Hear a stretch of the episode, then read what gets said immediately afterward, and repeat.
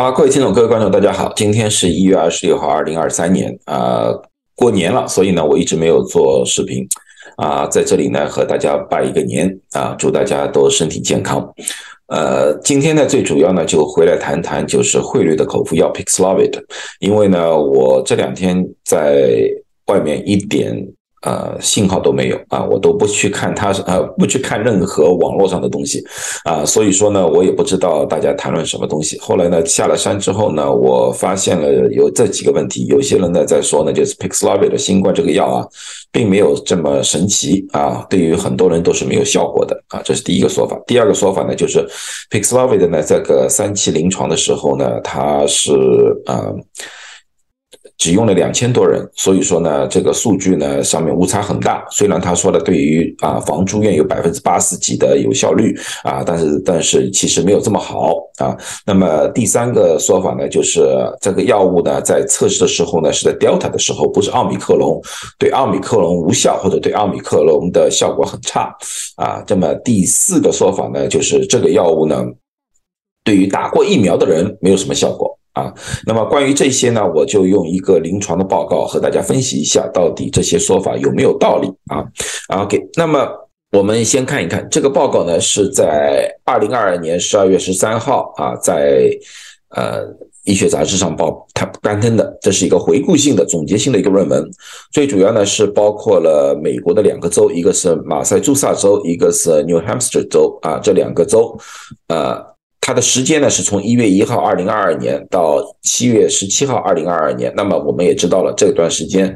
基本上是奥密克戎的 BA 一、BA 二、BA 四和 BA 五啊，基本上是这个时间段，所以是这个奥密克戎阶段来的。那么呢，它总的人数呢是四万四千五百五十一人啊，年龄呢都是五十岁以上啊，一定要五十岁以上，而且呢是患了新冠的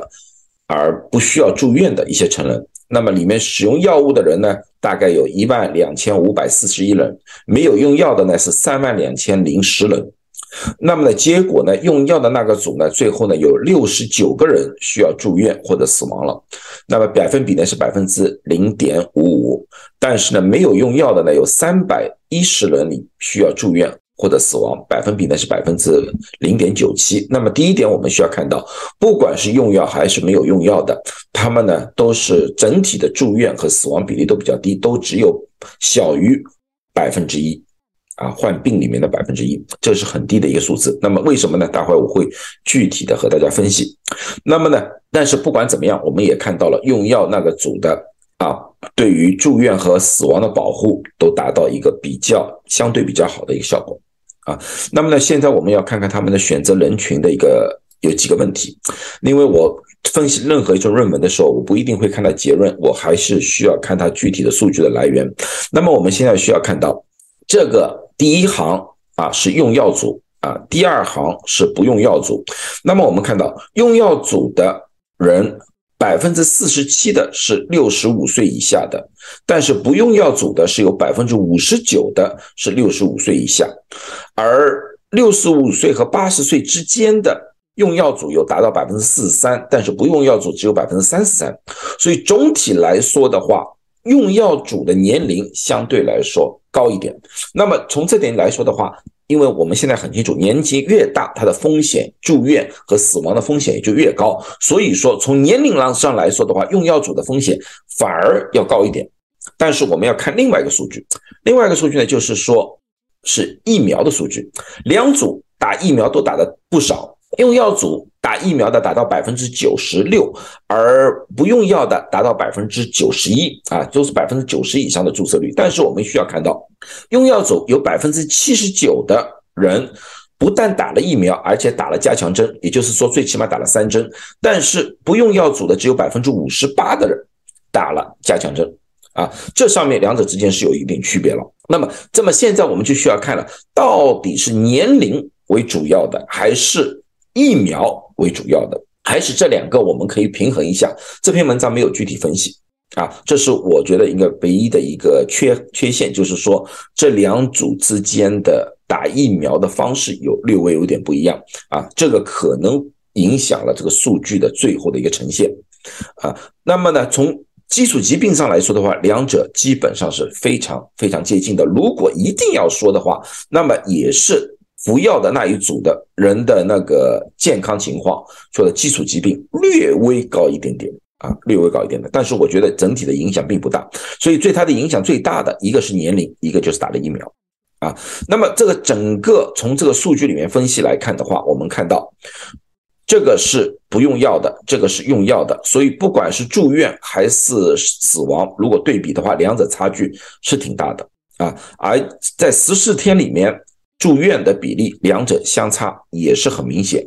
二十八天的死亡人数的比例，两者差异也是非常明显。那么从这三个图来看的话，确实这个 Paxlovid 对于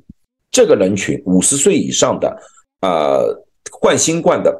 用过疫苗的或者不用疫苗的都有很好的保护作用。那么从这个数呃研究里面，我得出的结论是这个：第一个，Paxlovid 不是神药，并不是并不神奇啊。大家过去在我的视频里面也搞看到了，第一，它必须要早服用；第二，它无法预防，也就是说你不能吃了这个药不被感染，就达不到这个效果啊。呃，第三个。从以色列的研究来看，对于五十岁以下的年轻人来说的话，或者说中年人来说的话，这个药物效果并没有这么明显啊。但是从这个角度来说的话，从这个研究来说的话，对老年人的效果还是挺不错的啊。但是无法达到百分之一百，你们也看到了，最后用药的组还是有一些老人需要住院啊，还是会死亡啊，就这一点。第二个。Paxlovid 对于奥密克戎还是有效的，因为这个研究是从一月一号，二零二二年到七月十七号，二零二二年是奥密克戎肆虐的阶段，所以对奥密克戎还是有效的。但是对于现有的奥密克戎，就是 XBB. 点一点五，到底效果有多少？我们还需要进一步的研究，因为现在还在流行当中，我们现在无法得到一个完美的数据。我相信再过几个月，我们就会有这方面数据。但是总体来说的话，对于奥密克戎还是有效的啊。然后呢，就是对于老人来说，不管是打没打过疫苗，都有很好的降低住院和死亡的效果。那么他们就把打过疫苗和没打过疫苗的分开，他们发现打过疫苗的，它可以降低百分之四十四的。